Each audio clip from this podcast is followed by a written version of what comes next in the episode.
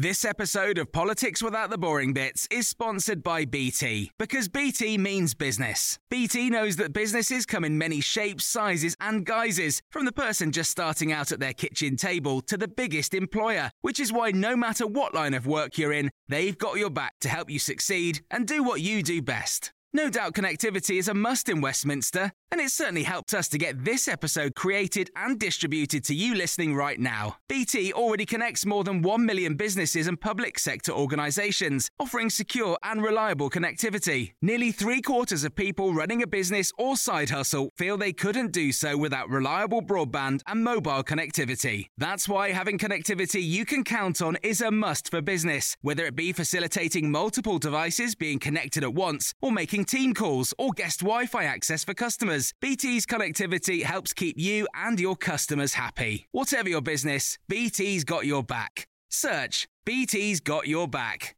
This episode of Politics Without the Boring Bits is brought to you by Luton Rising, owners of London Luton Airport, the UK's most socially impactful airport. Find out more at lutonrising.org.uk. Hello, you're listening to the Red Box podcast. I'm Kate McCann in for Matt Chorley, who's back next week. Coming up on today's episode, how to start a political party. Over 100 new parties have been registered so far this year. Have you ever thought about making your own? Well, we'll hear from people who started their own party to varying degrees of success. They'll explain how it works and how to avoid any potential pitfalls. First, though, as usual, it's the columnist panel.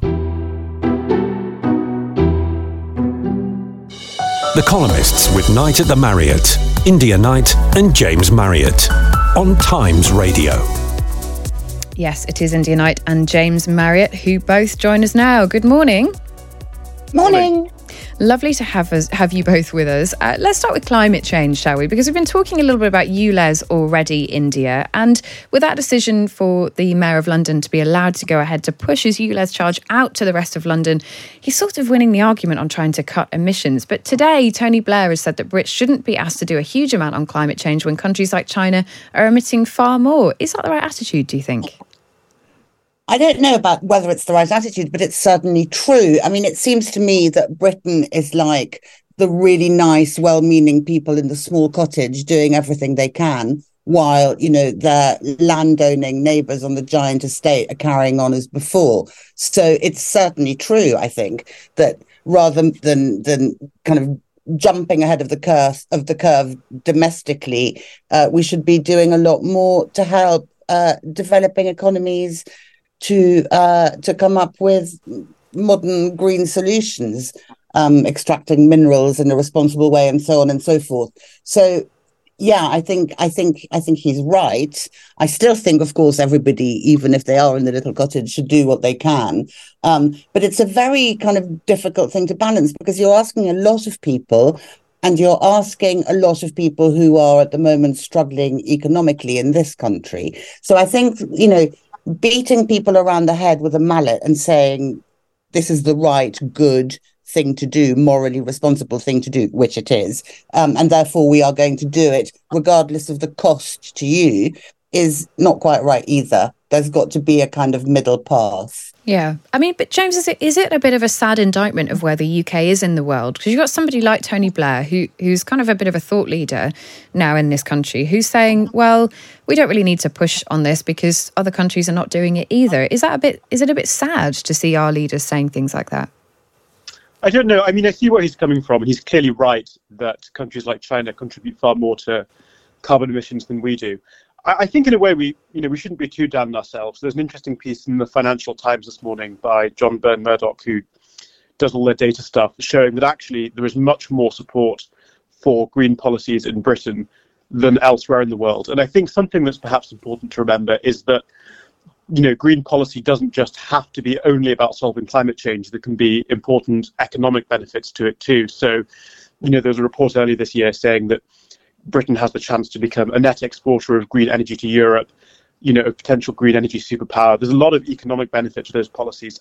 And there's an argument that if our public opinion is further ahead in support of green policies, that maybe gives us a chance to, you know, become a leader in some of these green industries, which are undoubtedly going to become, uh, you know, more important in the 21st century. And you know, I think there's an argument from self-interest as well as altruism in terms of all this kind of green energy stuff.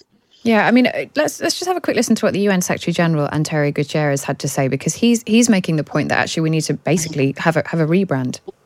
Climate change is here. It is terrifying, and it is just the beginning. The era of global warming has ended. The era the era of global boiling has arrived. The air is unbreathable. The heat is unbearable and the level of fossil fuel profits and climate inaction is unacceptable. Leaders must lead.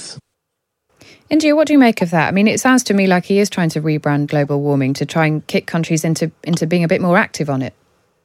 Yeah, I think the problem with a lot of this language is that you hear it and you just despair. You think, okay, well, if we're in the era of global boiling, we're all going to boil, we're all going to die, the planet is going to, you know, perish and it's all over. So what is there to do? I think I think again it's a question of treading a fine line between that kind of language of despair and fear and maybe something more optimistic and encouraging that tells people that if we all pull our weight, whatever nation we live in, then you know there is hope. I think this kind of really apocalyptic stuff just just makes people want to cover their ears and hide in a burrow.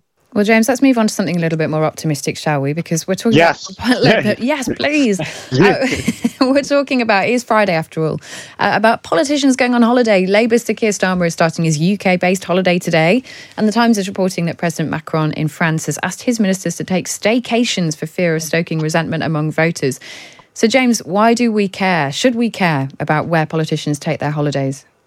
No, I, I think I strongly disapprove of all this stuff. Actually, I think if you're a politician and you want to go on a nice holiday and you have the money to go on it, you, why not go on it? I think having the money to go on a nice holiday and then staying in, you know, stay, staying in the UK sort of to showcase your virtue is just sort of hypocrisy, really. I, I guess I always have a wider fear that I think being a politician nowadays is pretty relentless. You know, you're kind of being constantly, you know, watched, you know, surveyed on social media, abused, and I sort of I, I just kind of worry that the harder we make life for politicians, the less people want to do it, and the lower the quality of politicians we get will be. And therefore, if we make it this kind of constantly punitive thing, you know, where we're slightly pointlessly telling people to what holiday they can go on, it just begins to encompass their whole lives. I think, you know, politics begins to look like a slightly unattractive career option for good people who might want to do it, which is a kind of trend that I fear quite a lot at the moment. I think also people have a right to a private life. You know, you have your job and then you have your holidays and your holiday it should be a principle your holidays whatever you want your holidays to be and you know I don't think you can be punished over your holidays too much. India is that is that fair do you think? I mean some people say Rishi Sunak for example the prime minister he's already lost the battle over whether he's in touch with the country because he he obviously does live a very different lifestyle to most people. He shouldn't really bother going to Cornwall and trying to undress you know under a Mickey Mouse towel like David Cameron did on the beach or pointing at a fish. There's no point. He he might as well go on a nice holiday because he can afford it and people already know that yeah, I completely agree. I completely agree with James. I think holidays shouldn't be performative. You know, I think people are allowed a break. And if they want to go where there is some sunshine, I mean, the problem is there is either too much scary amounts of sunshine or no sunshine at all. But I don't think, no, of, of course they can go wherever they want. And of course they don't have an obligation to holiday in Britain. And also, as you were saying, holidaying in Britain means having people taking your picture when you're trying to undress on a beach or trying to kind of blend in with the locals and you always look weird and it always looks kind of not very heartfelt and you know so no go to your tuscan villa or wherever it's fine you're allowed i think. But james that would mean the end of those very awkward photos as india says of, of politicians trying to look normal in the summer. I know what will we talk about in the news over the summer when we can't go and photograph david cameron on the beach?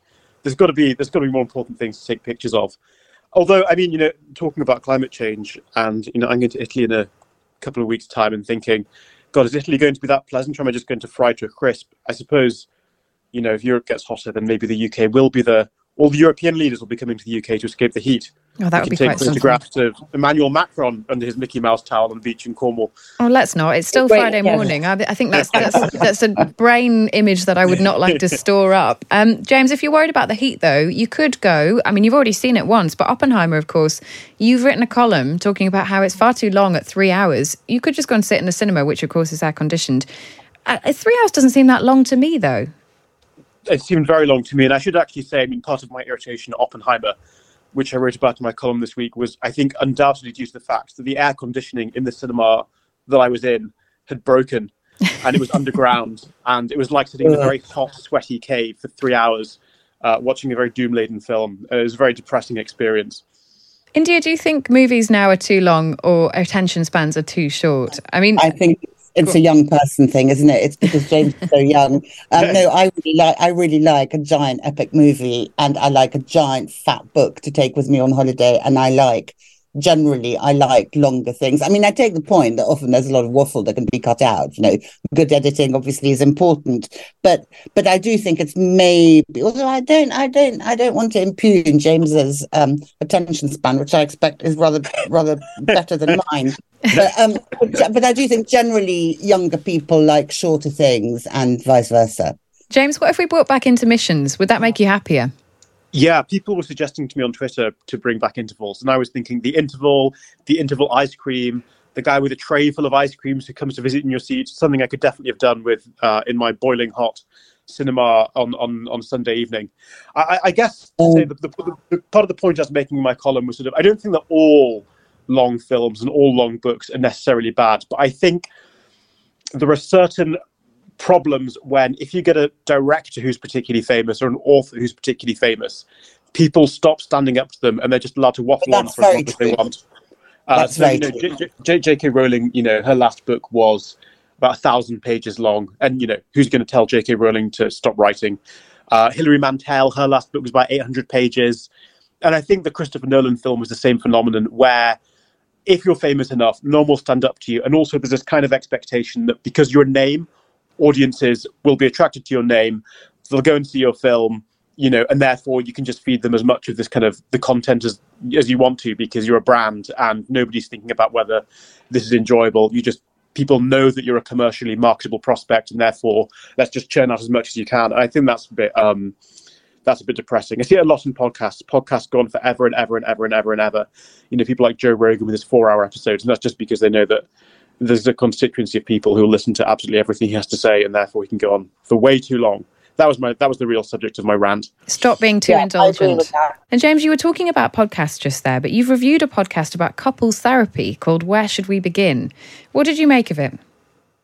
Yeah, I loved it. So this is listeners might have come across Esther Perel, who is a Belgian therapist who does this marvelous podcast where it's you get to listen in on her doing couples therapy. So she'll talk to two couples, or sorry, she'll talk to a couple or an individual about their relationship drama, and it's just like listening in on on you know somebody else's therapy session, which I, I just find incredibly fascinating and addictive, and also makes me feel good about what a relatively well-adjusted person I seem to be compared to some of her guests who get up to the most extraordinary, dramatic, and complicated things in their private lives that they have to tell uh, the always understanding Esther Perel about.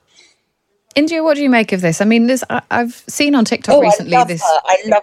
I know. I love Esther Perel. She's one of my my kind of pantheon of heroines. She's right up there. I think she's amazing. I think she's um, she's really clever. She's really compassionate. Her advice is brilliant. She makes you think about things. I mean, there is, of course, a kind of prurient, voyeuristic aspect to, to, to listening to her podcast, but but the advice, the kind of life wisdom I can't believe I said life wisdom, nauseating phrase. But anyway, the life wisdom, the, the, wisdom they contain is um, is fantastic. And I always listen to them, and then I potter off and then you know they pop back into my head and i think about various things and i think she's absolutely fantastic she's she gives therapy a good name which is not a thing you can say of many people well india i was going to say because on tiktok recently i've seen this trend for people talking about really bad things that have happened in their relationships you know people going off with other people and and giving this kind of almost blow by blow, but in the moment, in tears, you know, mm. really emotional. Is it just that we love looking into other people's private lives? Is that what this is really about? I don't know. I don't think so. I would hate to watch those sorts of videos. I'd find them really upsetting because I think the whole I mean the whole point of Esther Perel is that she knows her stuff. So, you know, you're you're in a bad situation, but help is coming. In fact, help is sitting in the room and making a podcast. Um, the idea of somebody just being broken on camera with no help coming, or, you know, looking to help from other TikTok users, looking for help from other TikTok users is really alarming to me. Um, so they're two very different things, I think. James, what do you make of it? I mean, you you wrote you wrote recently, I think, that we're focusing on on the trivial a little bit too much, but you don't see this as trivial. It's not a trivial podcast. No relationships. It's you know what's more what's more important. I'm going to actually endorse India's phrase "life wisdom," which she suddenly got embarrassed about, which I think is kind of, I think it's kind of the the clue to the success of Esther Perel. I always think that's about people who talk really intelligently about therapy because there's so much kind of therapy bullshit floating around. People talking mm. about boundaries and oh, I don't know all this kind of jargon that's developed. And actually, I think often with people who are you know public therapists who go and talk about it effectively, actually they're not kind of spouting jargon. They just seem to me to be very wise, emotionally intelligent people who, whether or not they're trained for 10, maybe this is too skeptical, whether or not they're trained for 10 years to be a therapist or whatever, they would actually still be pretty smart about relationships. And I think that's the appeal of Esther Perel. She's just someone who seems to really understand human beings, human motivation, why we do the things we do. And I think that's a kind of very rare and fascinating skill actually and i yeah. always have time for people who you know have that kind of emotional intelligence because then you start sort of you know realizing frightening things about yourself as well which you know can be useful yeah uh, we're talking about slip ups this morning i can only apologize for uh, james's slight slip of the tongue there if you heard any uh, slightly bad language at this time on a friday morning but um, both of you we've been talking about emails going awry because of course there is a story today that officials in this country have accidentally sent some things that you probably wouldn't send uh, to the wrong place. They're meant to be sending them to the Pentagon. They sent them to Mali instead, which of course is uh, is fairly close to the Kremlin. India, have you ever had any email slip ups? Yes, I'm not particularly none that I'm keen to revisit on air. Um, but I had one. I had one. I had one awful, awful one quite a long time ago where I was ranting about somebody to somebody else, and I sent my rant to the person I was ranting about. oh no! And, oh God! It's I so, so yeah, it was it was not good. The consequences. Do you feel do you feel good. you've recovered yet, or does it still haunt you in the middle of the night? No, I still sometimes wake up and feel just just ill. um, and the and the person was not, understandably, not at all gracious about my apology. and there's nothing you can do really. I mean, you you you know, short of claiming that you're mentally unwell, which I think I might have done in desperation at some point. Um, there's no, there's no coming back from it. You can't. You know, it, terrible. Did terrible. you ever make up with the person, or are you still on bad terms? No, not on bad terms. On sort of nodding politely and quickly crossing the room terms. Oh dear, you still have to see them. James, have you ever ever had any email missteps? Not, no, no. I mean, certainly not like that. I feel traumatized by that story. Uh, I can't think of anything. The only thing that worries me is that there is actually something that I've done that I've never realized I've done, and I have done in India, but I just it never occurred to me. And there's someone sitting out there listening to this thinking, James sent a really horrible email about me to me, but I, I assume that hasn't happened. Well, if that has happened to you, emailer. if that has happened to you, then do send it over. Uh, let me know eight seven two if James has insulted you on email. Um, do you both remember that time when the entire NHS email system went down uh, because somebody had accidentally sent an all staff email around the NHS and everybody had replied saying, "I don't think this was meant for me," and it crashed the entire NHS email system. That That's was brilliant. I'd forgotten that. Yeah, it was. It was brilliant. Well, it probably wasn't brilliant if you were working in the NHS that day. Um, right. Finally, Mick Jagger. Uh, India. It's his 80th birthday. He had a party that went on until 3 a.m. Sound fun to you or tiring? Very, very tiring. James, fun very or tiring? tiring? I, I, I just absolutely, my mind just boggles by this. The man, the man is 80 years old, and I'm, I'm looking at the pictures of his party on, on the on the Times website, and you know the guests aren't you know the guests look about his age i just i'm you know i'm 50 years younger than that and it would horrify me to be out that late India was he physically there until 3 a.m or did the, did he go home at a sensible time like 10 no i leave? I che- that was my first question too. Apparently, he did stay until 3 a.m. I am reliably Jeez. told, uh, although not by somebody at the birthday party, I have to say. Uh, I wonder whether, though, India, we've swapped places because I sort of have to agree. I'm in my 30s and I'm perfectly happy to be in bed early if I have a night in uh, and not worry too much about partying until 3 a.m. But I wonder whether whether we flipped, whether young people are now happier to go to bed early and older people are happy to stay out late. Well, I'm old. I'm 56. Oh, no, I'm not. Am I 56 or 57? I'm 57. I'm 57. And my new favorite thing, which I really, really recommend, is when you go to a restaurant, booking a table for half past six, you're out by half past nine at the latest, you're home by 10, and it's completely marvelous. You know, I used to you know think nothing of going out to dinner at 9 or 9.30 now i just find it i just i just find even the idea exhausting. But yeah maybe maybe there's a last hardcore of even older people than me who are gallivanting until the dawn. I don't know it's quite a cheering idea but i i'm quite happy i'm not of their number. James what do you think? Yeah i mean i'm very much team india. I i, I mean is mick jagger just kind of superhuman in various ways that we can't understand? Does he get up really late is this just normal for him? I mean, you know, the guy is an international rock star. Maybe, you know, he's not me in India. Maybe, you know, life's different if you Mick Jagger. Yeah, I, I, suspect it is. He um, he was seen spending the evening being entertained by carnival dancers and mingling with guests, including the actor Leonardo DiCaprio. Which India is interesting because I think Leonardo DiCaprio is is in favour of younger women and not not older people. So it's an interesting interesting no, party for him to go to thin pickings for Leonardo DiCaprio at um, at Mick Jagger's birthday party. He's well known for dating women at least half his age. Um, no, I don't know. I'm just baffled by the whole thing, but quite admiring. India Knight and James Marriott there, and you can read them both in the Times and the Sunday Times every week. Just get yourself a digital subscription by going to thetimes.co.uk forward slash red box. Up next, how to start a political party.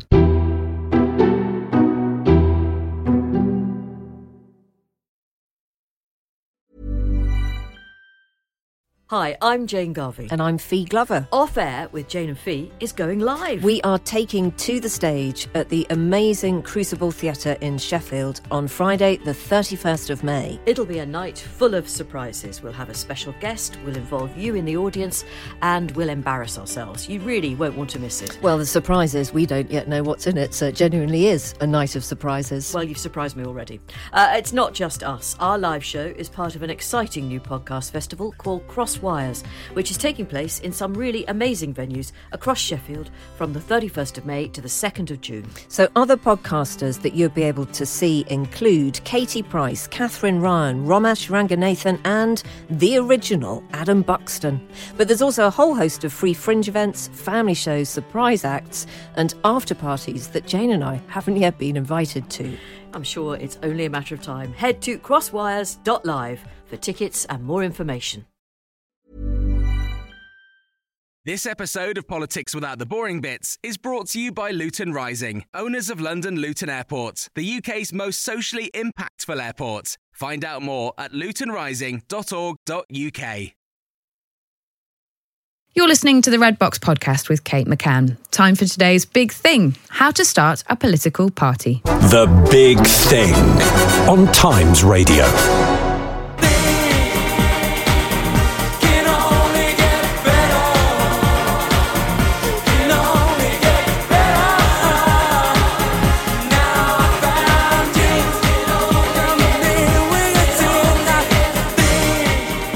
Now it says fade out in brackets here, but I would have quite liked to have kept that going, but I think I might get told off for it. Uh, that is, of course, the music identified with the Labour Party. Uh, founded in uh, 1900, the Conservative Party founded in 1834. Both have dominated English politics pretty much ever since, but every now and again another group pops up to give them a run for their money. In 1981, the Gang of Four, Roy Jenkins, David Owen, Bill Rodgers, and Shirley Williams, left a fragmented Labour Party to found the Social Democratic Party. This is Roy Jenkins at the launch. It becomes the Social Democratic Party. It is the biggest break in the pattern of British politics for at least 60 years, for two generations. More recently, in 2019, seven MPs split from Labour to form the Independent Group for Change, also later known as Change UK. We don't have all the answers, so we'll treat people like adults and be honest about the tough choices facing Britain. We don't have the big money or infrastructure of the political parties. All we can do is direct you to our website. Please sign up, and we're asking you to help us shape what the next steps should be. Now, Change UK disbanded in December of that same year after failing to win any seats at the general election. Of course, Chuka Umunna, who was speaking there, uh, left politics, frontline politics, shortly after that. But who could forget former UKIP leader Nigel Farage launching the Brexit Party also in 2019? Our task and our mission is to change politics for good, to change all aspects of politics in this country. And I think it's fair to say that he probably did manage that. There's lots of new political parties being registered with the Electoral Commission every month. So could any of them be the next big thing? Well, Venetia Menzies is a senior data journalist at the Times and the Sunday Times and has been crunching those numbers for us. Venetia, good morning. Lovely to have you with us. Good morning. Thanks for having me. Now, how many political parties have been registered this year, and how does that compare to previous years? Is it up or down? Well, the top line is that there are more applications now than there were, say, 10 years ago, but it's actually trickier than one might think to get an exact number on this. So the Electoral Commission is responsible for calculating how many registrations and approving registrations when they come in, but they only publish on their website applications where they've sought public comment. But I did ask them for some data and they gave me the registrations for political parties by names. So, albeit some of them might be existing parties changing their names, but with that data disclaimer out of the way, um, the top line is yeah, there are more applications now than there were 10 years ago. So this year so far, there have been 126 new political party names being registered, and we're only halfway through. Um, however, a good chunk of those applications are always submitted in February every year because the deadline to register as a political party for the May local elections is usually around March. So this year we're probably set to get a similar or marginally higher number of political parties being registered than we did last year. And you've had a good look through some of the names and some of the, the, the, new political parties that have been set up. Can you see any trends? Is there, you know, for example, more green issue parties? Is it more individuals launching themselves as political parties? What kind of things are you seeing?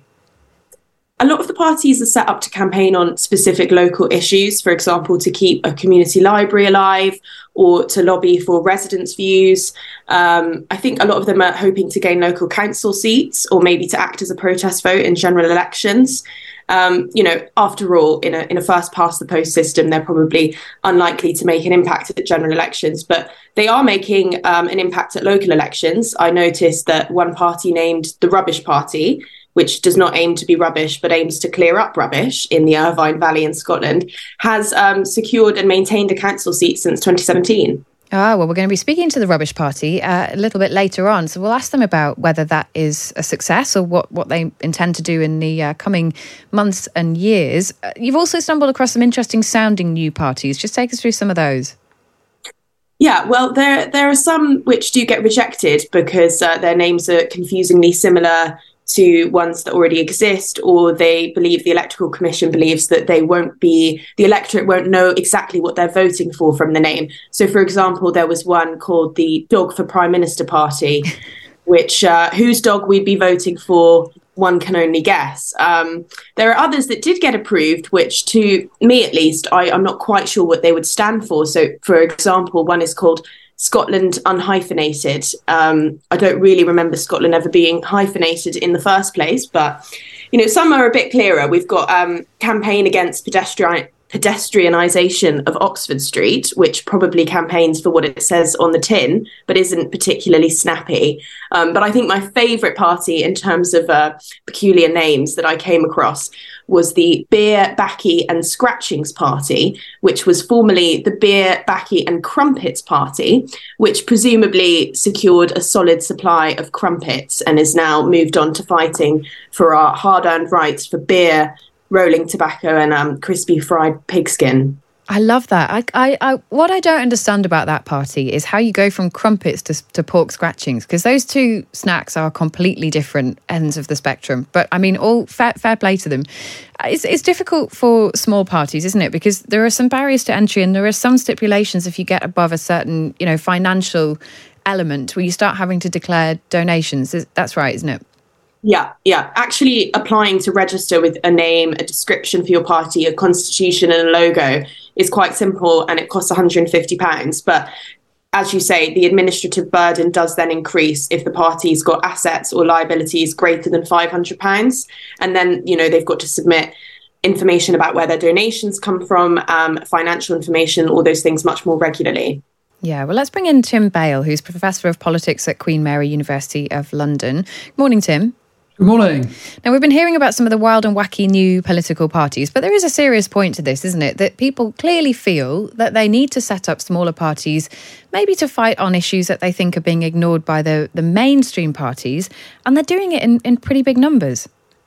Yeah, that's right. I mean, when you think about why um, new political parties come along and perhaps why they succeed, it's nearly always because you know they're trying to address a demand that those other political parties simply aren't satisfying.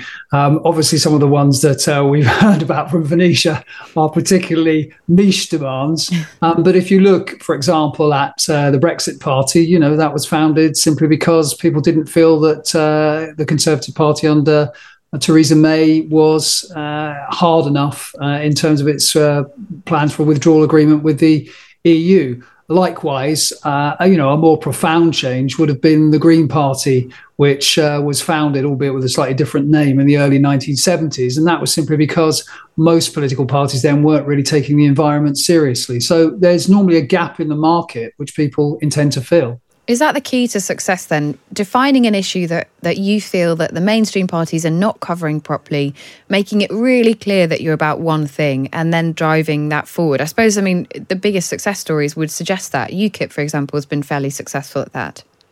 Yes, I think that's a really good point. You've got to have a USP. I think if you look at um, for example, Change UK, that was its problem, really. No one was quite clear exactly what it wanted, other than it didn't want the Labour Party or indeed the Conservative Party. And to some extent, I think the SDP uh, had the same problem.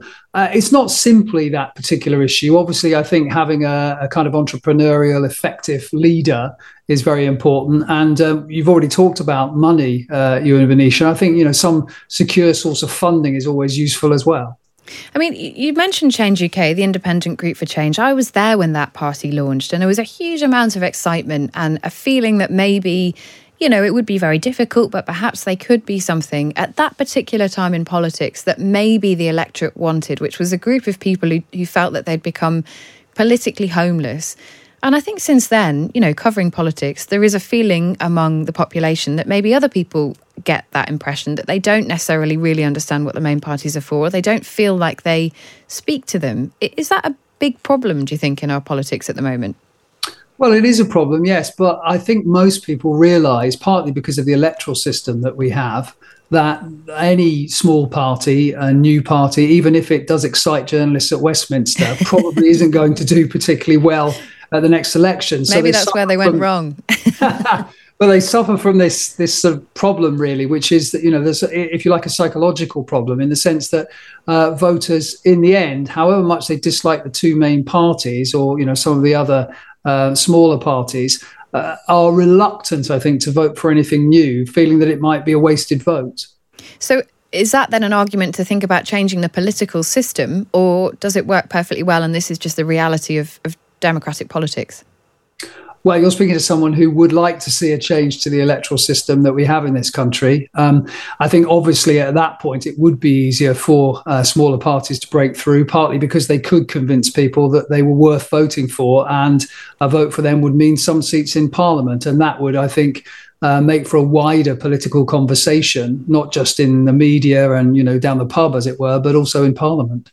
Tim Bale, Professor of Politics at Queen Mary University of London, and Venetia Menzies, Data and Digital Journalist at The Times and The Sunday Times. Thank you for taking us through all of that. We're talking about what it takes to establish a new political party that goes the distance.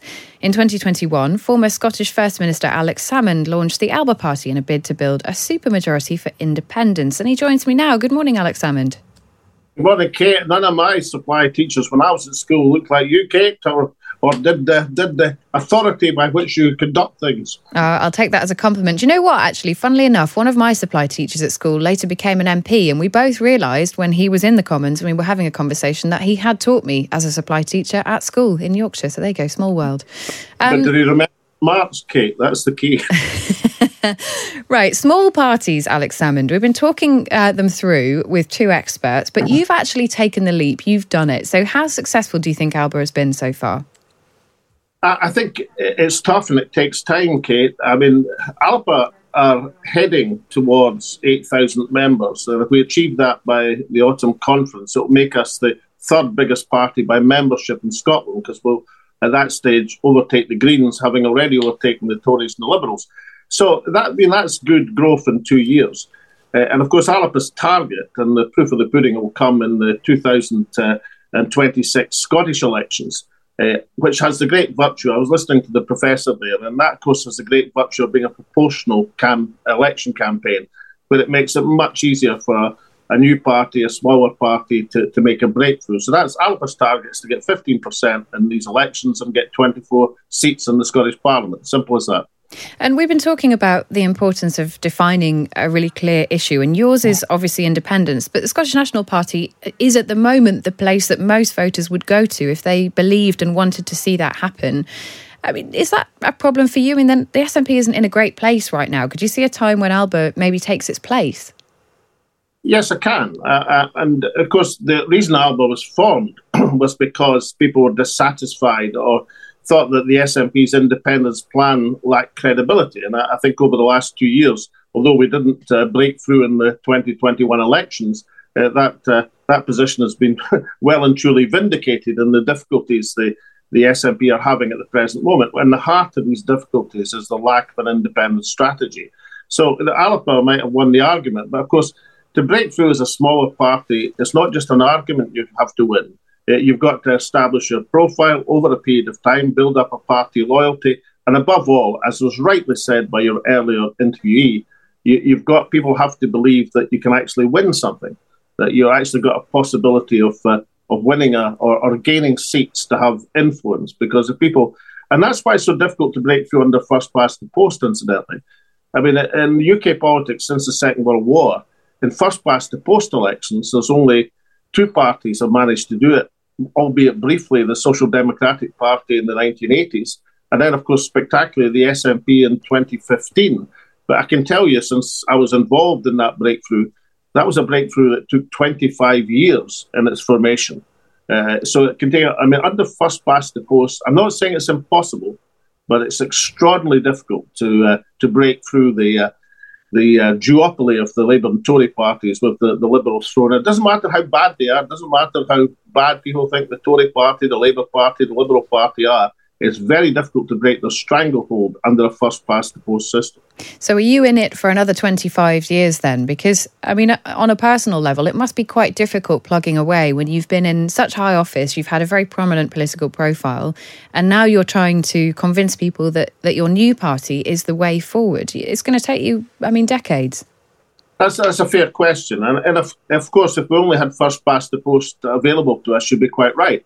Uh, all I would say about the, you know, the 25 years does at least demonstrate it can be done. And given that I was party leader for 20 of these 25 years, I had something to do with it in the SNP. But yes, and I think it's a good lesson for folk in the SNP this time. I mean, there are some people relatively new to the SNP and high office in the Scottish government who, who seem to think, you know, politics is a sense of entitlement. I mean, actually, to get where the SNP has been and is still today, was 25 years of endless struggle from people who were looking for no preferment except the, the virtue of campaigning what they thought was in the best interest of Scotland. The difference is, of course, with Alba is that we now have a proportional system which makes it realistic to somewhat shorten the 25 year timescale uh, uh, uh, and make it a three year timescale for a political breakthrough. But I can see that I don't think that would be possible unless there was a proportional system in the Scottish Parliament, which luckily there is. Alex Salmond, former First Minister of Scotland, of course, who now leads the Alba Party. Thank you very much for joining us. Great pleasure. Thank you. Well, let's bring in two other people now who know what it's like to set up a new political party too. Sally Cogley is founding member and leader of the Rubbish Party, which we were talking about before and aims to eradicate all rubbish from local communities. And Maia Thomas is a Black Lives Matter activist and spokesperson for the left wing Transform Party. Morning, both. Good morning.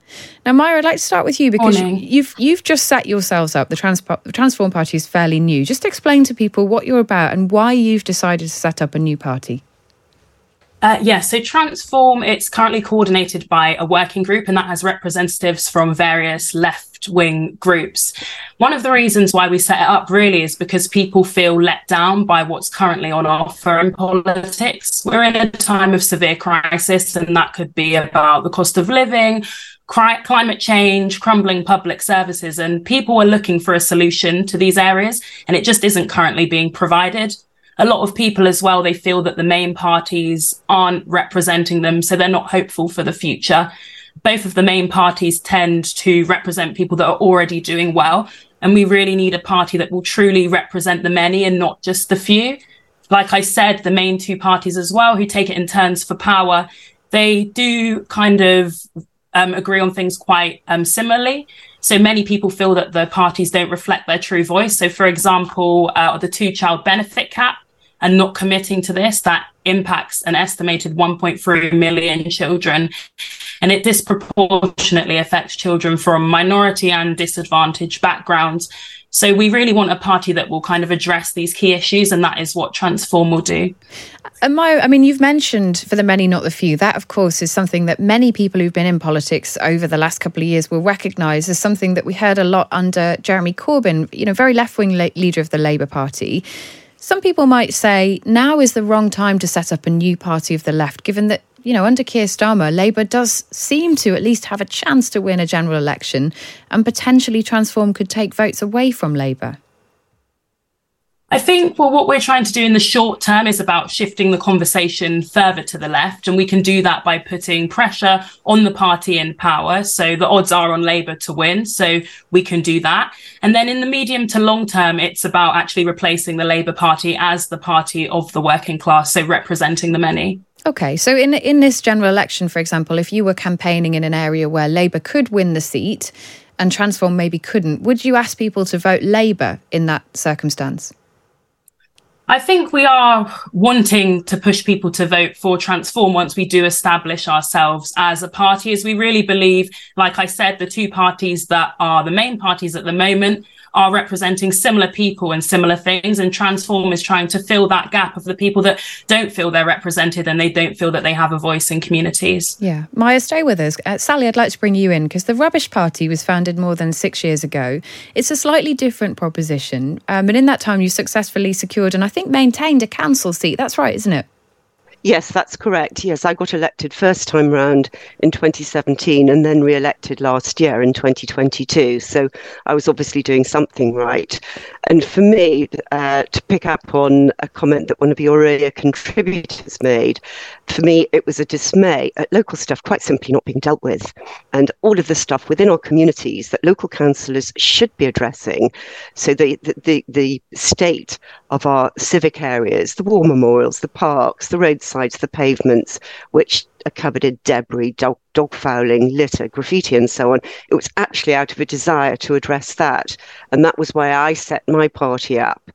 Um, and it wasn't to set up a political party because I wanted representation either at Scottish political level or at Westminster level. It was quite simply to change things locally and um, that's what I'm continuing to do. And have you had anybody else join your party, the Rubbish Party, in your local area, or are you seeking other people to maybe join your party and set up and do what you do? Is that the plan, or is it just that you want to maintain that one particular seat?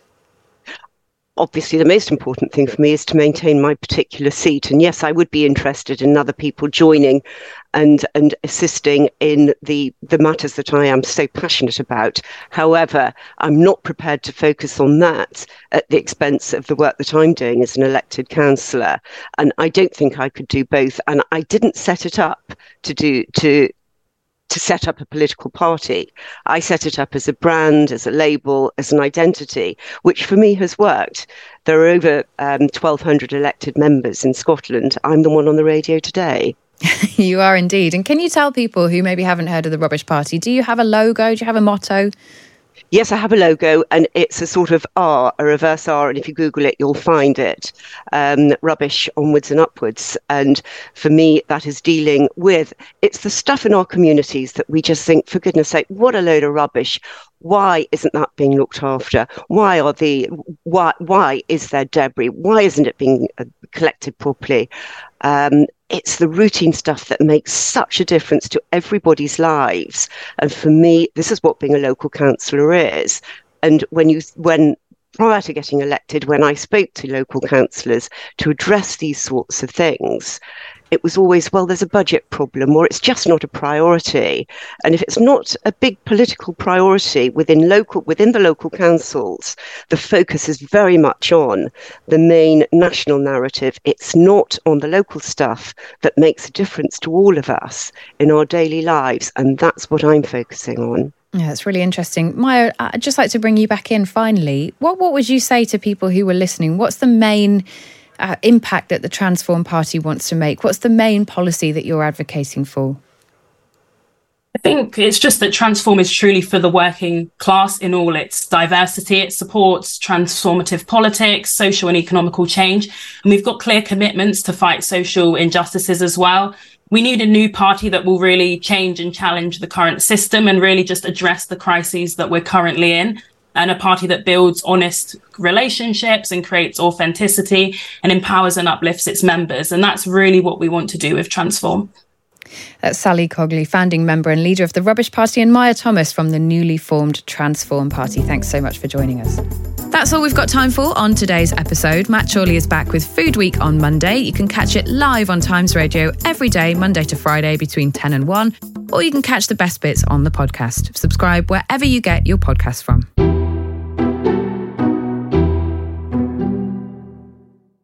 This episode of Politics Without the Boring Bits is brought to you by Luton Rising, owners of London Luton Airport, the UK's most socially impactful airport. Find out more at lutonrising.org.uk.